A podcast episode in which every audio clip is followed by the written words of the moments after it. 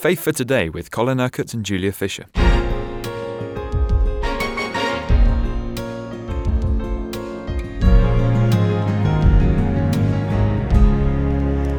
Supernatural power of God should be a natural part of our lives. That's what you told us on the programme yesterday, Colin. Our programmes have all been about how to develop a positive faith attitude, and specifically, you're going to talk about healing today, a subject very close to your heart. Yes, uh, it's a it's an enormous subject, and we constantly refer to it in these pro- programs. Uh, but let us just deal with the subject within the context of what we're speaking about this week.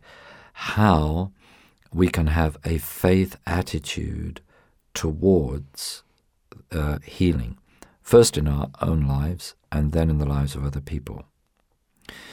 Now, uh, I'm going to say something that is of uh, supreme importance.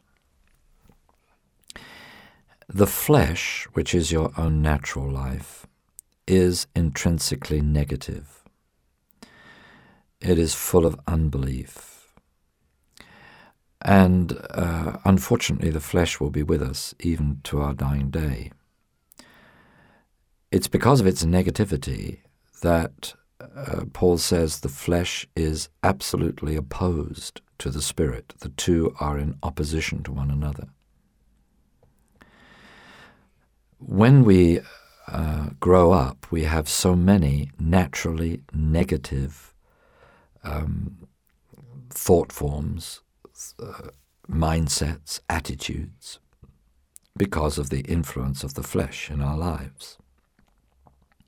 But once we're born again and we become a new creation and God comes to live in us by the power of the Spirit, then He is teaching us to think and to have the attitudes of the Spirit rather than of the flesh.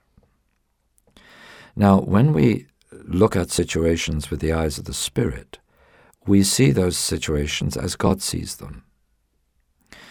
And with such things as healing, therefore, we have to, if you like, deny, fight against, reject our natural fears and inclinations and choose to adopt the positive attitude of God, of His Word, of the Spirit.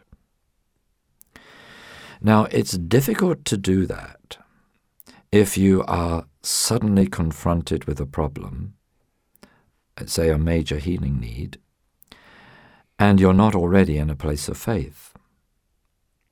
You see, God doesn't want us to be basically living in negativity and in unbelief, and then when a major need arises, say, Oh dear, I need to trust God. I need faith. Oh God, give me faith for this situation.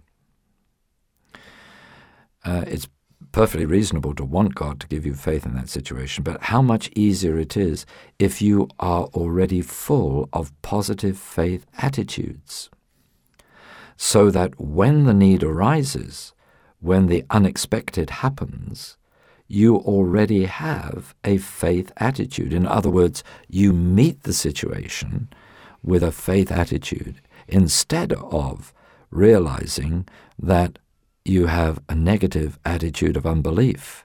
And now you've got to try to get rid of the unbelief. And, and it's so much more difficult to do that when the actual need is pressing in upon you. Now, how do we get a positive faith attitude? Well, this is what I'm explaining in this series of programs that we believe what God says, basically. We agree, we learn to adjust our thinking to bring it in line with God's Word. The Holy Spirit will help us in that because Jesus says that He will guide us into all the truth. He will remind us of everything that Jesus has said and done. He will take the things of Jesus and declare them to us. So the Holy Spirit is wanting not just to inspire faith in us for a particular need, although He will do that, but He wants to create within us those positive faith attitudes so that day by day those attitudes lie behind the decisions we make, the actions we perform, but also the way we react to the unexpected, the way to which we react to the bad news that we're sick or, or that there is some other need that has to be met. So you can have two Christians who both are born again, both have received the Spirit of God, yet one can have a positive mindset and another a negative mindset. They can receive exactly the same news. They might be told, for example, you have cancer and only a few months to live. But the one with a positive mindset will immediately not deny that the cancer is real, but he would see, as I was explaining yesterday, he will see the situation resolved. He will not meet the situation with fear, but he will meet the situation with faith. So he, he doesn't disbelieve the diagnosis, but he doesn't accept the prognosis. The prognosis medically is you will die in a few months, but the faith prognosis is very different. No, the faith prognosis says, no way. The faith prognosis, no, I will be healed of this disease. Now, you see, the person is starting from a position of faith, but the person that has um, has not got that kind of faith attitude, but a negative attitude, hears this, and immediately there is fear. Immediately there is um, a, a, negative reaction to the news um, that, that, that, that they have just received, and they begin to feel desperate. Now, they might realize it's because they're Christians. Well, wait a minute, Jesus Christ heals. But you see, they've got they've got to get from the place of unbelief to faith. They've got to get from a negative attitude to a positive attitude. Right in the middle of this particular situation. So, how much better it is to be a people of positive faith, because this is what God is wanting of all of His children.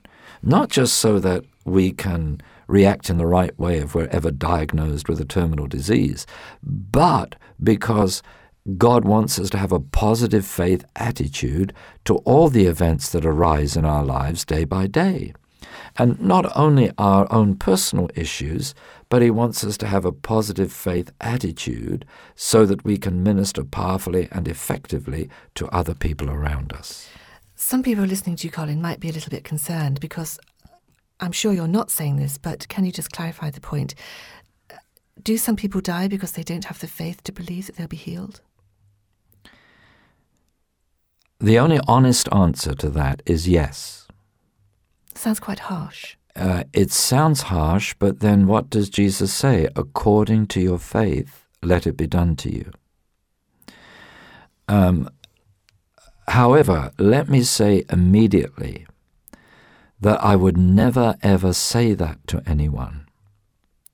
My job is not to undermine faith, but to build faith and to build confidence. But you know, I am often asked to pray for people in very dire circumstances.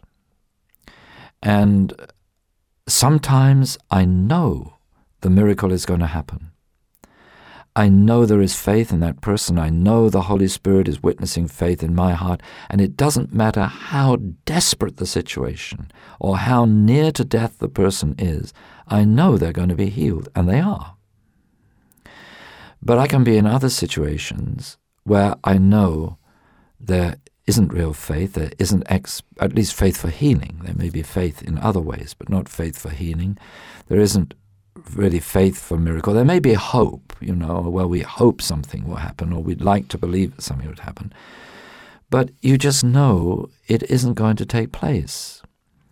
And, and I would never say to someone, look, um, there isn't the faith here, there isn't, um, uh, you know, the, you're going to die or anything like that.